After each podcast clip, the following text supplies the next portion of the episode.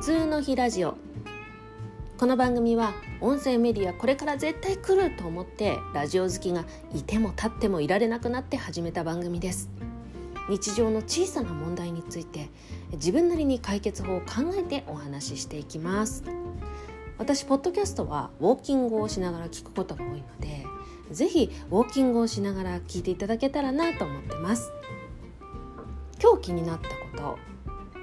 菅総理が今日の会見からプロンプターを導入したと、ね、記者さんからも質問を受けてお話になってましたけれども総理はもともと原稿手元を見がちで話す時にそのせいか思いが伝わりにくいなんて指摘されることもあったようでカメラの前にプロンプターって文字を出して話すことができる機械ですけれどもこれを導入したんですよね。でもプロンプターを使ってちょっと視線が上がったかなとは思うんですがカメラのこちら側に伝わってくる思いどうでしょう？なんか視線が上がったことで伝わってきたかというとプロンプターまだ不慣れだななんていう状況が見えちゃったりして難しいですね人に気持ちを伝えるって本当に難しいなってしみじみ感じました。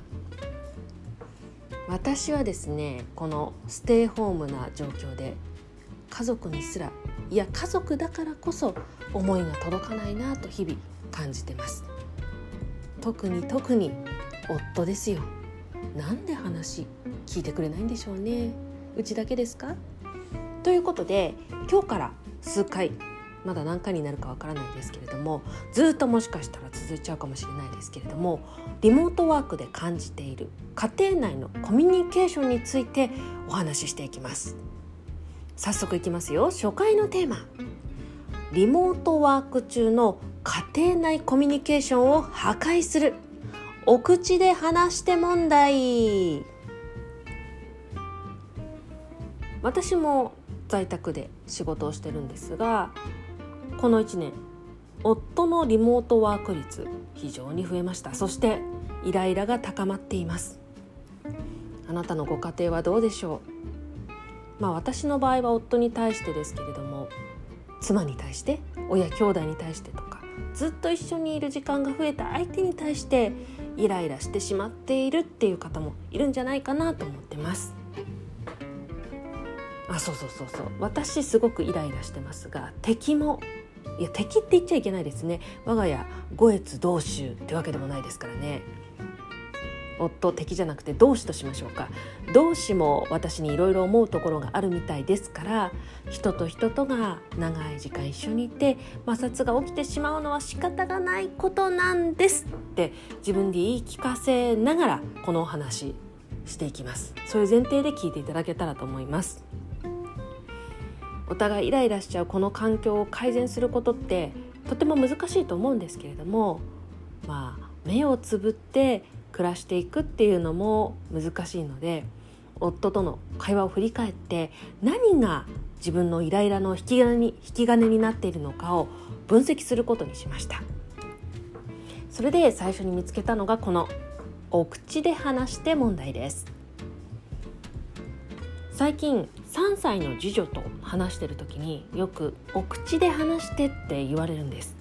お口でって話すのは口だろって思いますよね。お口で話すって変な言葉ですよね。3歳児が意図してるのはお口を動かして話してほしいっていうことなんです。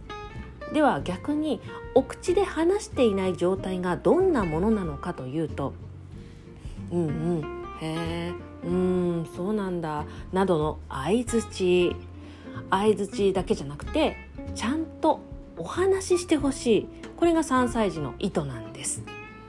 3歳児に言われて私自身も常日頃あお口で話すお口で話してほしいって思ってるんだなって気づかされました。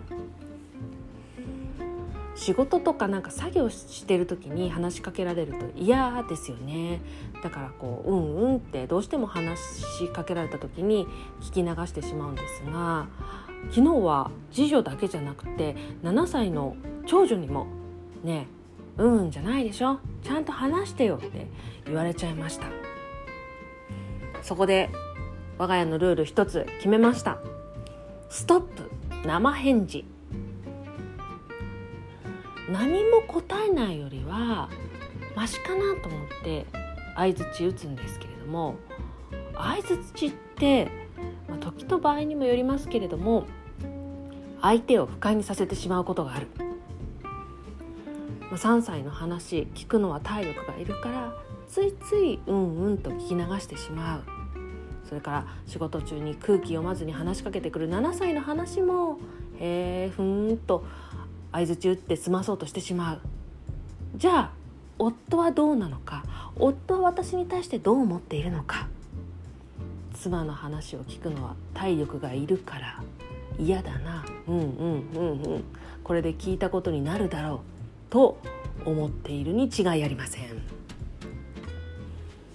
夫はですね私の話を聞いているふりをしてお口を動かさずに相槌を打っていることが多いんです。次回またお話ししますが人の話はうんうんと聞いたふりをしていってその後どうするかというとあっという間に自分の要件に変えていってしまいます。でもねきちんと妻の話を聞いてお口で話してほしいんですよ。でないとこちらのモヤモヤがイライラになってリモートワーク中の空気が大変なことになります。ダイニングテーブルのこちら側とあちら側で仕事をすることもあります。妙な空気になっていることが8割ぐらいかな。私自身はあの仕事をしながら子どもたちに話しかけられた時にイライラってしてしまうことが多いので夫に話しかける時は夫の手が空いていそうな時例えばスマホを見てる時とかうちの夫は一人でよく何か歌ってるんですけれども歌ってる時とか忙しくなさそうなタイミングで話しかけてるんです。それなのに生返事ひどくありません？いやスマホもね一人歌も彼にとっては暇じゃない。大切なことなんだって言うかもしれないんですがそれよりも妻の話を妻の話の優先順位を上げてほしいんですよ。不思議なもんですよね。もう7年8年前ですか？もっとですか？結婚する前はいろいろ相手のことを知るのが楽しかったりしたはずなのに今ではもう話を聞くのが面倒くさい対象。になっちゃったんですよね。いやうちだけでしょうかね。家庭内の空気がピリピリしちゃってるなと感じてる方なかなか難しいとは思うんですがストップ生返事。うちと同じようにこれから心がけてみませんか？ちょっと家の中の空気が改善するかもしれません。私もやってみます。まだまだ緊急事態は続いて家の中で仕事をする状況は変わりそうにありません。おそらくですねコロナが収まってからも家にいる時間が一気に減るってことはないんじゃないかなと思います。少しでも心穏やかに家で仕事ができますように。さあこのシリーズまだまだ続きます。次回はリモートワーク中の家庭内コミュニケーションを破壊するところでブロックについてお話しします。そうだウォーキング。今日もポッドキャスト聞きながら歩きました。私はですね1万511歩でした。あなたは何歩今日歩きましたか？明日も元気にうだうだ雑談していきましょう。それでは